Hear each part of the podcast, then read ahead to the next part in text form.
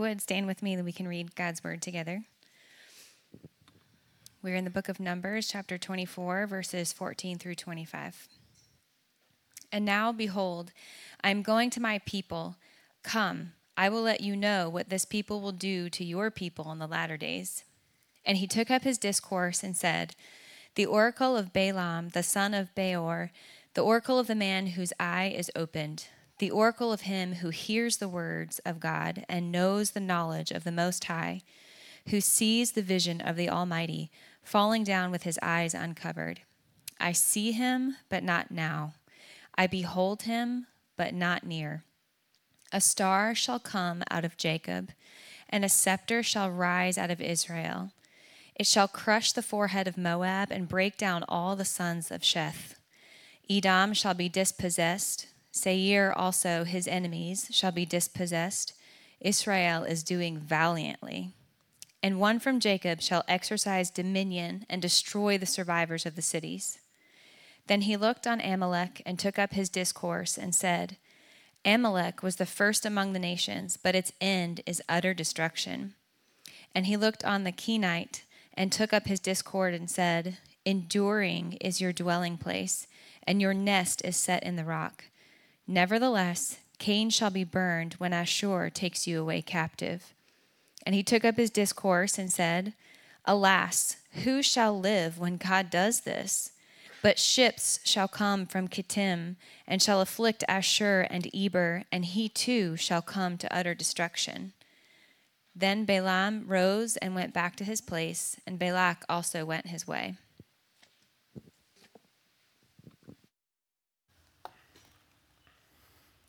You may be seated. and Let's pray. Father, thank you so much for this privilege to gather with your people this morning. And God, we just pray continually that you do what we can't do. We pray that you would open our hearts and open our eyes to see you clearly. God, we pray that you'd move by your Spirit and remind us of your worth, remind us of your glory, remind us of your value, that you would remind us, especially in this Christmas season, that you are our greatest treasure and our only hope. And so I pray this morning, Holy Spirit, that you be at work. I pray that you be at work saving the lost. I pray that you be at work drawing all of us closer to you and God reminding us that you are truly King. Lord God, if there's anything in our lives or our hearts that we're withholding from you, Lord, any area that we're trying to protect, Lord God, I pray that we would just surrender this morning. Surrender to your goodness, surrender to your glory, surrender to your power and to your love. And God, that you would have uh, your work today. God, that's what we're asking. Lord, I pray for your help as I preach. God, give me your aid. And Lord, we trust that your your word will never return void. We pray all this in Christ's name. Amen. well, good morning. How's everybody doing?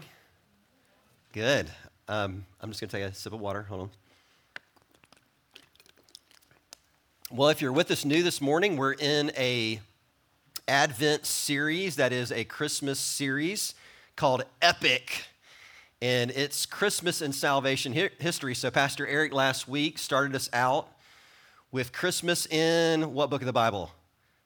Genesis. That's right. And we looked at Genesis 3:15 and the promise that the seed of the woman would crush the head of the serpent, and we celebrated Christ coming in that. This morning we'll be in Numbers 24, verses 14 through 25 that Megan just read. And we're looking at salvation uh, you can go back to the first slide. We're looking at salvation history uh, in the book of Numbers. And you might be thinking, well, how in the world are we going to find it in the book of Numbers in Balaam's oracle? But this might be new to you. But the Bible isn't just a book of disconnected stories, okay? It's one divinely written book telling a single story. And actually, the single story begins in Genesis and it winds its way on to the book of Revelation, to the end of the book, right? And this single greatest story ever told is a love story, actually. You guys, I know some of you like rom coms. No, no, no, no, no. But this love story is about a God, the one true God, who would do the impossible to rescue and redeem his people for himself for an eternity. And that's what the whole book of the Bible is about. And as the Jesus Storybook Bible goes, you guys know that resource. It's a ch- children's devotional. I love it. The tagline usually says something like, Every book of the Bible whispers his name, Jesus. As the Jesus Storybook Bible put it, at the center of this redemptive story, this greatest story ever told, this amazing drama, at the center of the story is a baby. And that baby's name is who? Jesus. But let's not get too much ahead of ourselves, okay? This morning, as we begin, we're going to be in Numbers, but before we get there, sorry, y'all can pray for my throat. I don't know what's going on.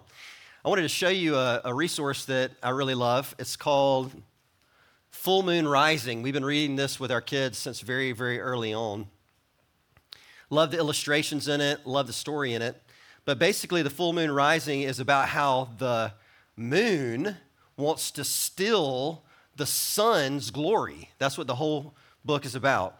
And when it says the full moon rising, it doesn't mean F U L L, it means F O O L, the full, the unwise moon, right? And the story, the children's book, is about a crime of cosmic proportions because the moon is blinded by his pride. And throughout the resource, he doesn't see, he fails to see that the true source of, of his ability and his uh, ability to, to do things actually is light provided by the sun. And yet, the entire book, he's boasting in himself. Look what I can do. Look what I can accomplish. Look what I've done. I'm going to read you the end of the book. Sorry for the spoiler if you've never read this resource before. I encourage you to buy it. But I'm going to read you the end of the lines. It says, the moon comes to a time of repentance, okay? And he's crying. You guys see that? It might be too small for you to see, but here's what the lion says as he comes to the end of the book, time of repentance. He realizes that all the strength and the ability that he had to reflect light actually came from the sun. And he says this He saw his pride and then he cried for all that he had done. For he had lied when he denied his light came from the sun. So now each night, a new delight is what he loves the most, reflecting light with all his might. The sun is now his boast. Isn't that beautiful? That's what our hope is that Christ has done that work in us, and now our boast is not in ourselves, it's in the Son, S U O S O N, Jesus Christ. And this morning, when we look at the story of Balaam, you'll see a blindness in Balaam that maybe you say, hey, look, that looks kind of familiar. Like I've seen that type of blindness to God's greatness in my life before. My hope is that as we preach through this text, that God would soften our hearts like He did the sun, and our boast, our hope, our desires would ultimately be seen and found in Jesus. So the title of my sermon is Seeing Clearly at Christmas. And Lord knows we need that. Seeing clearly at Christmas, our deliverer is here. So, as we open up the book of, the of Numbers, the question is where are we in the biblical storyline? So, making it really, really easy when we pick up in uh, uh, Numbers 24, we are beyond creation, the creation of the world. We're beyond the Exodus where uh, God delivered his people from slavery. We're beyond Sinai when God gave his people the law beyond the tabernacle. We're on our way. The people of God are on their way to where? You guys know where it is? Promised land or Canaan land. And we're stuck right in the wilderness. And you say, well, that's where I am this morning. Well, that's where we are this morning. We're on a journey, right? To the, to the heavens, the new heavens and the new earth. And here the people of God are stuck in the wilderness. And at this point in the story, this Moses led Israel is facing serious opposition from their enemies. God's future home is near. They're on the cusp, they're on the brink of getting into the promised land, but there's many other nations, their neighbors, who don't want Israel there, okay? They don't want it. So in Numbers 22, one such enemy is Balak the king. He's the king of Moab. So y'all just tuck that away. He's the king, he's an earthly king of Moab, Moabites, right? And he has basically seen Israel up until that point, with God's help, come out of Israel and destroy every single one of their foes on the way. systematically working through that towards the promised land, and he is scared out of his mind. He's terrified, the text shows us. So the leaders of Moab, the Moabites, like King Balak, has a plan. They're basically going to hire an internationally famous pagan sorcerer named Balaam to come and curse Israel so that they can defeat them. So that's the plan. That's the game plan. plan. Pay this guy enough money. We've heard he's really good at cursing people. And when he curses people, they actually get cursed and they lose.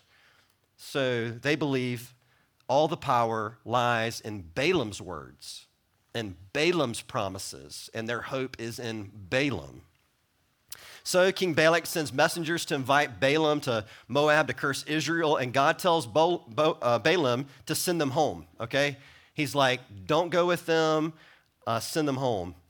And Balaam does what God says. He sends them home. But he really doesn't want to do that. You see that throughout the story. God's actually forcing him, constraining him to do the right thing along the way. And so Balak doesn't like this, so he sends the messengers back. And this time he sends them with a little bit more fanfare. He sends them with more important, prestigious people. They basically drive up in a limousine with the red carpet, and Balaam's getting enticed. He's like, this looks pretty, pretty cool. And he invites Balak the king, through his messengers, invites Balak a second, uh, Balaam a second time to come back to Moab to curse the people of Israel. And this is what Balaam does. He says, You guys stick around, you stay the night. And what he's hoping is that the God of the Bible, the one true God, is going to change his mind. And then, ka-ching, he gets the money for cursing uh, the people of God. But what Balaam finds out is that the God of the Bible never changes. What Balaam finds out is the God of the Bible is totally tenacious about blessing his people. And what comes next in the story is that God tells him he can go to Moab, but he doesn't do it because he wants him to or he's going to change his mind. He does it because he wants to teach Balaam a lesson about Balaam's truest need. Because remember, Balaam can't see like the full moon in the book. And he wants to teach him about his extravagant mercy so God allows Balaam to go, and on the way, Balaam's riding a donkey. You remember that story? And this is like pre Shrek, okay? This was like the Bible, the talking donkey was the Bible's idea, right? So pre Shrek. And what's happening is Balaam's riding that donkey along the road to go to Moab, and he can't see the angel of the Lord. He can't see God's represent, re- representative on the road, but he's a famous seer. Like that's his job. You know, it'd be like you're, you're a plumber, but you can't fix pipes. And that's what's going on right here. And the donkey wants to ride away from the angel of the Lord because the angel of the Lord's got a sword. And he knows, he sees what Balaam doesn't see, and he knows that they're going to get destroyed. So he keeps on trying to veer off to the side, veer off the side. Eventually, he crushes Balaam's foot against the wall. And Balaam's like, What's wrong with this Toyota Corolla? Why isn't it doing what I told it to do? Like, he doesn't get it, right? And three times he beats the donkey until God spiritually opens Balaam's eyes on that road, and he sees what the donkey's always seen. He sees the angel of the Lord. so after he sees that he was in danger this whole time, he's like, hey, I now love my donkey, right? And he goes on his way to Moab. But as he goes, Balaam uh, arrives there and he starts talking to Balak, the king. And Balak, the king, starts taking him around to different mountains, three different mountains, to show him the people of Israel off in the distance. And he's just showing him kind of pieces of the people. Like he can't, he's not showing them all at once at that point. He's showing them encamped on the ground nearby. And it's as if Balak the king thinks this that the God of the Bible is a regional deity. Like he's just localized, right? That he's not the God of heaven and earth. So the idea in the text as it unfolds is that if King Balak gets Balaam in just the right spot on just the right top of the mountain, that maybe that's where Baal, the false god, is worshiped, then Baal will get the upper hand over the God of the Bible, and Balak will get the results that he wants, and Israel will get cursed, right? And even Balaam believes this kind of thing, you see, because every time he goes to a different mountain, he's like, let's build seven different altars and let's sacrifice all these animals. And the idea, it seems, is you can manipulate the God of the Bible. You can do just the right thing, say this the right thing, and you can kind of control God to get the outcome you desire. None of us are like that, are we? We don't believe that. And yet, three times, this corrupt prophet, Balaam, is enabled to only speak and do what God commands. Three times, Balak on top of those mountains, as he moves Balaam around, is holding out for the curse on his enemies, the people of Israel. But three times, Balaam is forced by God to speak a blessing over the people of Israel. And that's actually very comforting. Because one thing this reminded me of is that Satan wants to curse God's people. He's tried since the garden, Genesis 3:15. There's so many enemies to God's people. We even speak false things over ourselves as believers, but nothing actually is ever going to be able to reverse the spiritual blessings that we have in Christ. Nothing will, and no one else will. So finally, at the end of the story, there is a third oracle that King Balaam hears, sorry, King Balak hears from Balaam. And as he delivers it, Balaam and Balak finally kind of agree and realize that God's not going to change his mind. So they're like, we're fed up, we're going home. And Balaam's like, I'm going back to my place. And Balak's like already in Moab, so he's there. But here's the thing that's interesting God's not done talking. Isn't that funny? You're like talking to somebody, you're like, I'm done, and you hang up, and they're like, I'm still on the phone. I'm still saying something, right? And God brings in Numbers 24 a fourth and final oracle through Balaam to Balak. And here's my first point seeing the supremacy of the one true God. Seeing the supremacy of the one true God. We see that in verses 15 through 16.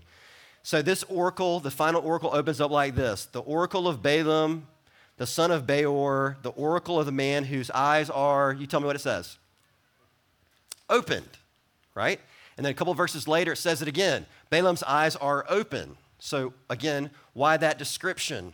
Why did God say it that way through Balaam? Why did he choose to describe Balaam as a pro- uh, prophet whose eyes are open at that point? Well, again, here's the irony from the story. Throughout the story, Balaam's characterized as a seer who can't actually see, right? The donkey thing was God's attempt to wake Balaam up. It was actually a warning, it was to be a humbling thing for Balaam. Here's what Balaam was supposed to see Balaam, the donkey sees and understands more of me than you do. That was the lesson. The donkey understands God enough to know that who God is should actually affect the way he lives, right? The donkey understood that. What do I mean by that? The donkey actually changed his direction on the road, even though his human master disapproved, right? The donkey even stopped dead in his tracks and he laid down in the road and he's like, I'm not walking towards the angel of the Lord. He surrendered at the sight of God, regardless of what it would cost him. And at that point, it was costing him a beating from Balaam. Balaam, on the other hand, speaks God's word over and over and over again throughout the story, but is blind to the true weight and the true majesty and the true worthiness of God. Like I feel that at Christmas time so many times, right? We're getting caught up in all the Christmas trees and the lights, and those are not necessarily bad things, but we're missing the glory and the beauty and the majesty of Jesus, right? And at this point, Balaam is used by God to deliver divine truth, but he doesn't trust the content or actually trust the God who's speaking that through him. Balaam and Balak are both hearing truth, the truth of who God is, over and over again, but they're still actually throughout the story focused on advancing their own little kingdoms down to the very end. What am I saying? Neither of them are seeing the supremacy and the greatness of God in their lives. And here in verse 16, Balaam is seeing and speaking the unadulterated, uncontaminated truth about who God is. And just look at these verses really quickly, verse 15, I think, to 16. You'll see three titles that God speaks through Balaam about himself. You see this first one, he refers to himself as God, which is actually Yahweh in the Hebrew. He, secondly, he says he's the Most High. Do y'all see that in the verses in the text? And then third, he calls, what does God call himself through Balaam? He calls himself the Almighty, right? Just a few things. God is showing Balaam his supremacy when he says he's God. You remember what Yahweh means in the Hebrew? God is the self existent one, He is the unchanging one. One of the first times that that name is mentioned in the Bible is in uh, Genesis, uh, sorry, in Exodus when God reveals himself to Moses out of the what? You remember? Burning bush. What's the interesting thing about the bush? What happens when it burns? It doesn't con- be consumed, it's not burned up, right? And in that, God is saying, I never change. I'm faithful to the end. I don't change. I've decided not to curse my people. I'm not going to. Numbers 23 19 says, God is not a man that he should lie, or the Son of Man that he should change his mind. Kids, don't really answer this question out loud, but how many of you have had your parents tell you something like, hey, we're going to go over to grandma uh, and granddad's, or we're going to go to the store, and they didn't end up doing what they said they were? Anybody? Yeah, let's, let's not say it. But what, in that point, God is saying, I'm not like man. They lie intentionally or unintentionally. But what I say, and I promise, it always comes true. Second, God shows in that text that he's the most high God. One of the first times that that phrase or title for God was mentioned was in the story of a Babylonian king named Nebuchadnezzar, right? And in that story, God allowed Nebuchadnezzar to rule and to reign Babylon and accomplish so many things. And what happened to Nebuchadnezzar like the full moon? He said, Oh, that was me. I accomplished these things. But God humbled Nebuchadnezzar till he was eating grass like an animal in a field until Neb would see this. Neb, Nebuchadnezzar would see this. The God of the Bible is the one true God. He is the highest. No one can place themselves above his authority. All must bow low to his authority. Third, we see God's supremacy in the fact that he calls himself the Almighty. And one of the first times you see that phrase or title in the, in the Old Testament is in the story of Abram and Sarai, right? Before they had the name change. God promised Abram and Sarai that they would that he would bless them and make them a great nation like as many stars are in the heavens, right? That many children were coming out of the people of Israel and that he would ultimately use them to bless the world ultimately through the, their descendant who is who? Jesus, right? And yet they had this little, little problem, okay? They are old, okay? And I don't mean 60, okay? I mean like he's 100, she's 90, and you're not supposed to be able to have kids then. But God keeps on saying, hey, you'll have some kids, all right? Now, this is not a word to anybody this morning. I'm just saying this is the Bible story, right? All right? So you're going to have some kids, and it's coming, and this is what happens. They say, hey, look, we're getting older and older, and we don't think the promise is going to happen. It's not going to be fulfilled. And Abraham, Abram thinks, I'm going to have to take this into my own hands. I'm going to have to have a child through my maid, my wife's maidservant Hagar, which he does, Ishmael, right? And the point along the way is you don't really believe that the Almighty is the Almighty if you don't believe that the one created man out of dust can actually use an old person to have a baby, right? The ultimately will the Jesus will come through, right? So here's the deal. As the story unfolds, you've got these two guys, Balaam and Balak, and they're trying to control and manipulate who? The Almighty, right? They're thinking, hey, look, we can control him, we can manipulate him, and, and now God's speaking through Balaam and saying, look at my supremacy. Like, I'm the Almighty. You can't control me, right? You've got people uh, in this book that are seeing God incorrectly. They're saying, hey, look, you know, God's promised this. Balaam and Balak are saying this, but they're like, maybe he'll change his mind, just like we change our minds. And God is saying, if I promise something, it's going to happen. I promised my people that I would bless them, not curse them. I promised them ultimately through the descendant of Abraham's seed, we know that to be Jesus from Galatians 3:16, that I will bless the world with salvation, not by their works, but through faith in Christ. And here's the thing that we see in the opening. Because he is the Almighty, because he is the most high, because he is Yahweh, the unchanging one, nobody's going to stop God from doing what he's promised. Not a corrupt prophet, not a misfit Moabite king, and not even his own felled people. Isn't that a good promise? I'm going to bless, my people. None of these guys, characters in the main story, are going to mess this thing up, and ultimately, not even my own people. You know what comes right after all of this in Numbers 24? Like all this promises through Balaam and the warring with Balak. The very next chapter, the very next verse, it rolls over in 25 1. You've got the people of God having seen God deliver in so many different ways through all these foreign armies and nationalities. In verse 1 of chapter 25, the people of Israel decide that it's a good idea to worship the gods of Moab and be promiscuous with the wives of, the, of Moab. They think that's a good idea. And in this context, you got a God who's promising good for his people, and ultimately he's saying, not even as my own people are going to destroy the good that I have purposed for them. That's a really amazing God. Second point, seeing the identity of the coming Christ. Verse 17, seeing the identity of the coming Christ. So at the height of Balaam's vision of God, he sees this. Look at it in the verse because I want you to see it. Verse 17. He says, Balaam's prophesying of the future. I see him, but not now.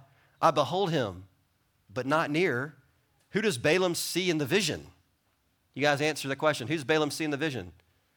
You tell me. Jesus. Who said that? That was great. Yeah. Well, the closest antecedent, did I lose anybody? the closest antecedent tells us Balaam is still seeing God. He's seeing the Almighty. He's seeing the Most High. He's seeing Yahweh Himself, but he sees Him in the future, verse 17, right? Not now, not near, verse 14, but in the latter days. Verse 17, and what is unique about the vision of God that Balaam sees?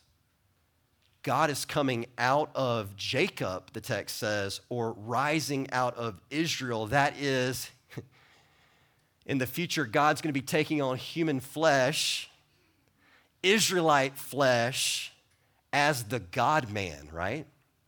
God who's so vast that he cannot be contained by the universe, even itself. God who's so vast that he can't be contained by a house that people might build for him is going to limit himself in the future to a womb. Now, that is, is a itty bitty dwelling place, right?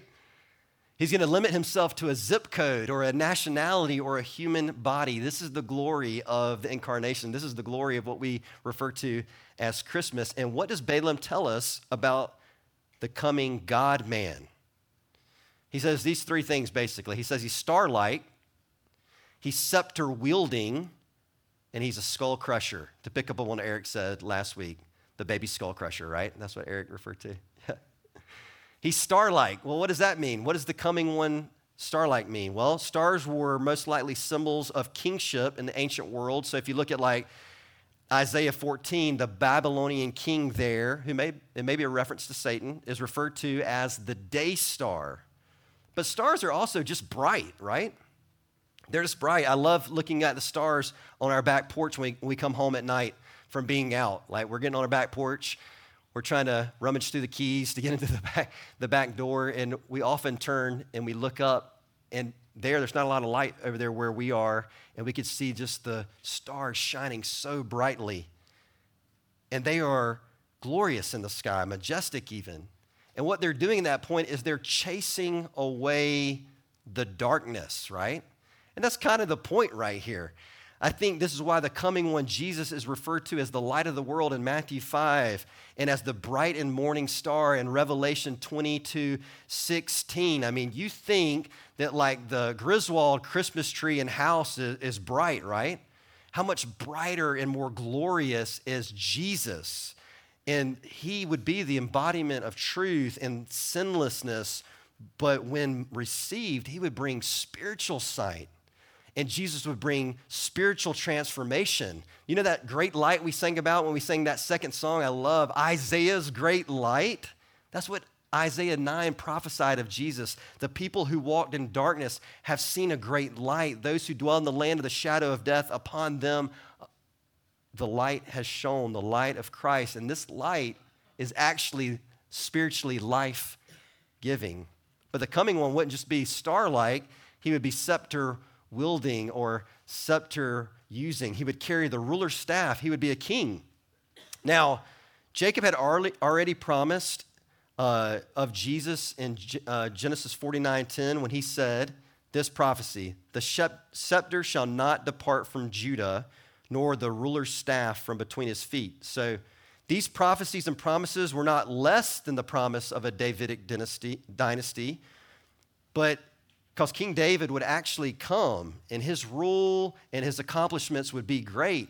But this text, Genesis 49, and the one that we're in, is actually a promise of the greater David, right? Jesus Christ, the King of Kings. And by contrast to David, who was a failure in many ways, Jesus would be perfectly righteous, perfectly communicating God's word to the people, perfectly leading, perfectly protecting, and ultimately perfectly sacrificing himself as he died on the cross to, to deliver his people from sin and death. And when Jesus arrives on the scene, he calls for everyone to give up their allegiances to any other kingdom, including their own little kingdoms, and repent and follow King Jesus. And see, that's the part of the tension that we feel in Numbers 24. And that's actually a part of the tension we feel in our own lives. Jesus is like, if you're going to be with me, you can't live for your own little kingdom, right? Because it's not about you. You're not the Almighty. You're weak. I'm the Almighty. You're not the Most High. You're actually really low. You're not the self existent one. I made you. You're not the unchanging changing one. We change and we die. And he's saying in this text, that's part of the tension. Balaam wants to serve money and serve the glory that only that man can give him rather than the glory that can, he can get from God. And that's the only reason why he continues to do what he does about wanting to pursue blessing, uh, cursing Israel, is because that's what his desire is. And similarly with Balak, king of the Moabites, he's wanting his way. He wants Israel to be cursed. He doesn't actually care what God wants. He and Balaam should actually lay down their desires and swear allegiance to the one true God, but they don't. They should have, a, have had a Ruth moment. You guys remember reading through Ruth? What would that Ruth moment be? Your God is my God. Wouldn't that be so cool if Balaam and Balak were sitting up on the mountains and, and they were looking at Israel, and all of a sudden Balak and Balaam were like, We're fools. We've been trying to get all the glory for ourselves. We've been chasing after money. Our allegiance is not the one true God. Clearly, He's bigger than us. Clearly, He's greater. Clearly, He does everything He promised. We submit and have a Ruth moment, but they don't. The text actually says in verse 25, look at it if you see the end of it. It says they both end up going back to their own place and returning to their own way. And you're like, well, I believe that literally happened. I think that's what they did.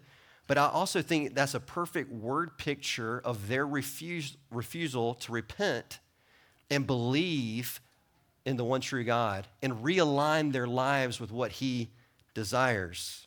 I mean, even in the next chapter, it opens with Balaam advising Balak to take the backdoor approach on Israel's downfall by tempting Israel into idolatry through sexual temptation through the women of Moab. But here's the thing the star, the scepter, and the skull crusher, he will prevail. He will ultimately prevail. Third and final point seeing the enemies of God's people defeated. You'll see that in verse 17 through 24. The text says, It, or the star, or the scepter, shall crush the forehead of Moab and break down all the sons of Sheth. See, Balaam wants Israel cursed, and in the process, he ends up getting Moab cursed. Now, Moab would actually be destroyed by King David about 300 years later from this point where Balaam's prophesying, but I think the text is pointing us to far greater deliverance further in the future that comes through Jesus Christ, right? It says, The king shall crush the forehead of Moab. Does that ring a bell to anybody? That language? Crush the forehead. What does that sound like? Anybody know? Genesis 3:15 it sounds like the sermon from last week, right? When God gave the promise that the seed of the woman who crushed the head of the serpent. Yes, Jesus would deliver the death blow on Satan at the cross, but this death blow would also ensure the defeat of every one of Satan's seeds, right? Every one of Satan's children are like, I'm glad I'm not a child of Satan. Well, in Genesis 8:44 we're reminded that all are born as enemies of God. That's how we come out, right? We don't come out good. We come out born enemies of God. We come out sons and daughters of Satan. We actually need Jesus by his grace to save us and bring us out of that kingdom and put us into his kingdom. We need him to pull us out of being enemies to him and save us and make us children of his. And what we see in, in John's gospel and elsewhere is that we need to become subjects of the new king by submitting to his grace and receiving his rule over our lives. And here, the enemies of the Messiah will have it really, really bad if they remain enemies. The text shows us it will be total defeat in verses 17 through 19. So, Moab, Sheth, Edom, Seir, they're all enemies of Israel at this point.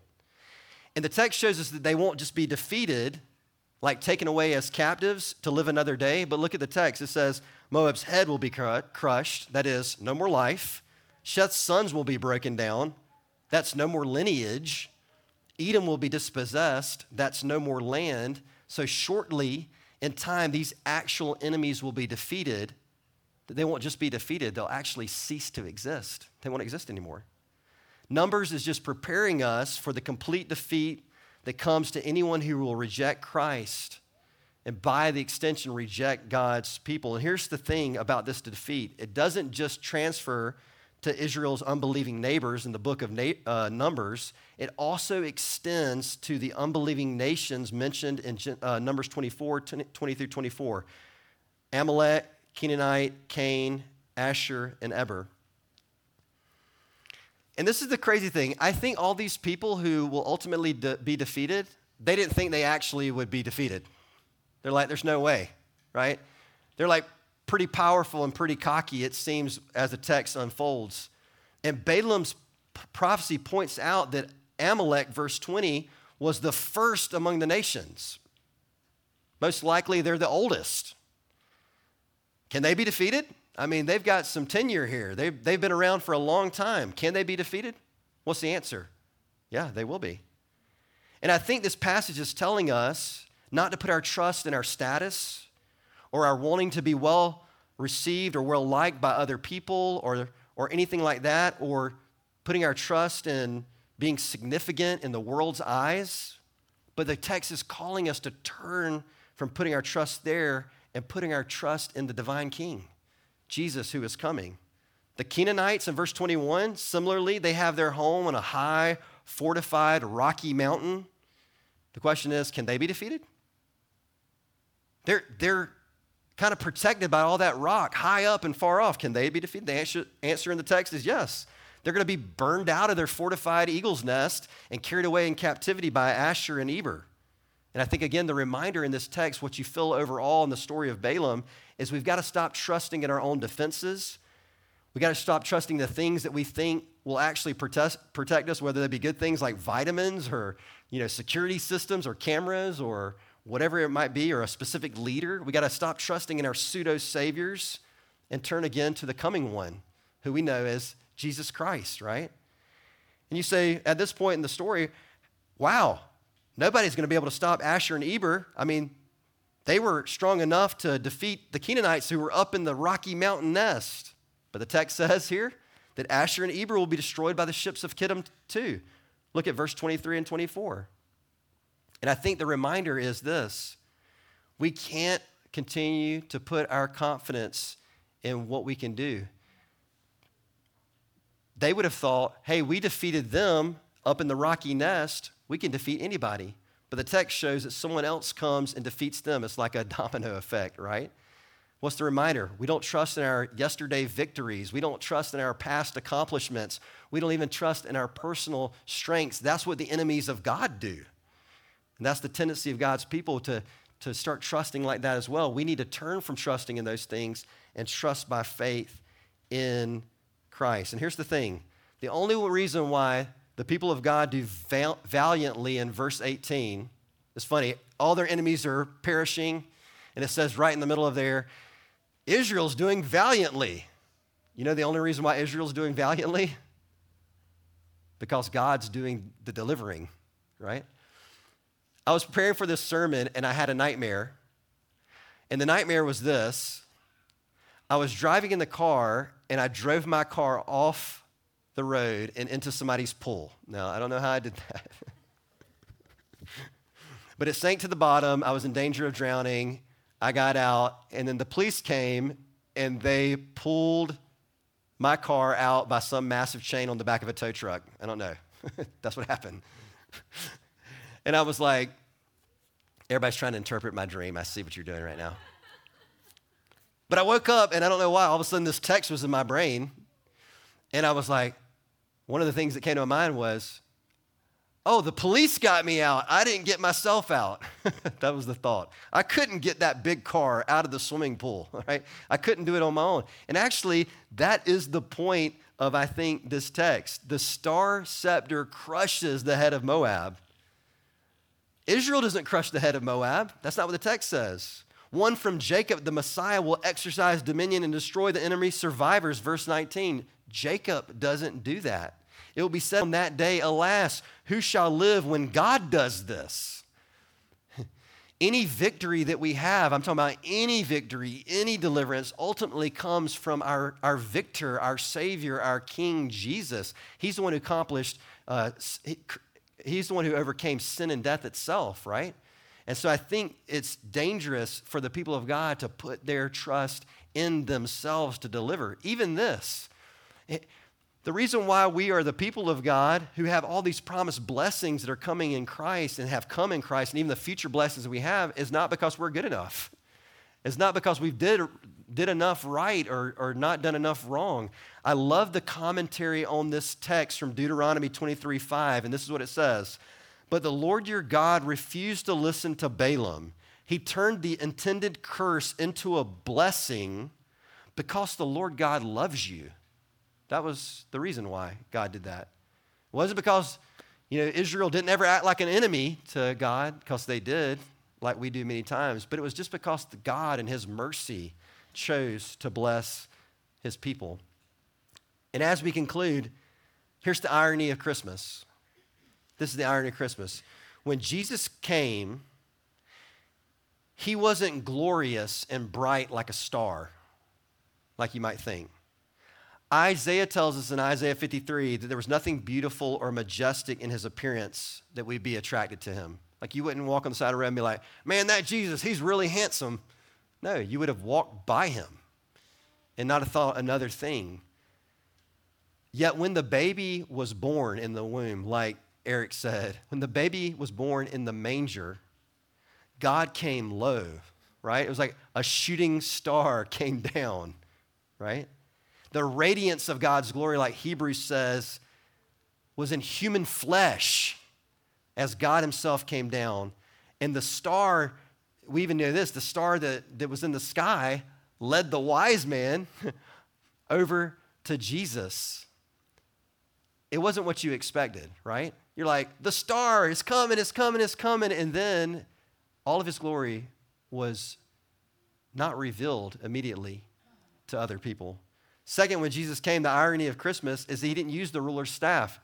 This text is like, this ruler, this victor, he's going to destroy all God's enemies. He's coming, he's coming, he's coming. And then Jesus steps on the scene and he's humble and lowly and he's gentle and he doesn't come with weaponized horses or forcing his kingdom. He comes riding humble on a donkey, he comes serving his enemies. What? Teaching, healing sinful people like you and me. And he lays down his ruler's staff at that point, and he picks up the servant's wash bowl and towel and washes people's feet. The irony of the God man, the God made low. And then finally, when Jesus came, he didn't come crushing the skulls of his enemies, he loved his enemies. He prayed for them, he blessed them, he served them, he called them to himself. Can you imagine that? Calling the nations to himself, to find forgiveness of sins and to find new life from his life giving power. He was doing that, right? He was raising up his enemies. He was saving his enemies. He was inviting his enemies to feast with him. He was offering them new life. He was dying to reconcile his enemies to himself. And that could have been the hope for Balaam and Balak. Just believe. And if you just believe, God would save and graft you into his people, and he would do a great work to bring you into his family so that you could live for his glory and not for your little kingdom of self. This is a beautiful thing.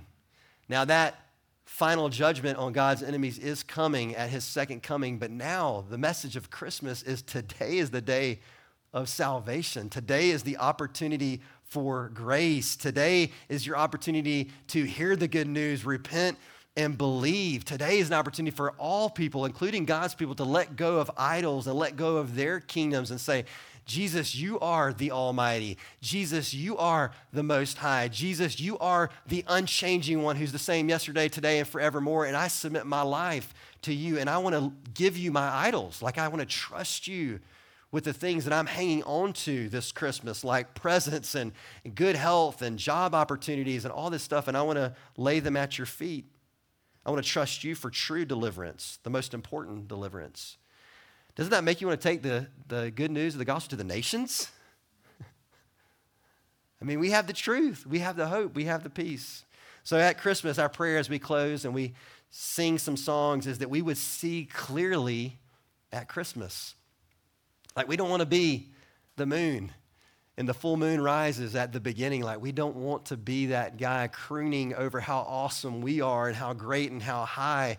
We actually want to see unlike Balaam saw. Sometimes we, as God's people, fail to see as well. We want to see God's glory for all it, all it is how great He is and how small He is, and how that's a good gift to us because He loves us and He's come to redeem us. We want to see the Christ correctly, right? He is the glorious one, He is the ruler, He is the skull crusher. He's come to redeem and save us. Our deliverer is here and let's live for him. Let's pray together and then we'll sing. Lord, thank you so much for your word. Lord, thank you for the upside down nature of Christmas that you, the glorious Holy One, would come down to see us, to live among us, to understand what it's like to be human. And Lord, then you would come to redeem us. Lord, we are baffled that you would limit yourself to a tiny little baby's body so that you could ultimately not get praise on the earth at that point, but so that you could die to redeem us. Lord, we're mindful that, and it blows us away that you would love us, even like Israel, how so many times we fail you, we run into idolatry, we don't live like you're the king of our lives and like you're the lover of our souls, and we pursue those things that even Israel did after you redeemed us out of so much pain and brokenness and sin and death. And we just marvel at your love, that steadfast love. And we pray that we'd celebrate it this Christmas and all through this season, Lord. God, speak your will and your way to us at this time. And God be glorified as we sing. In Christ's name, amen.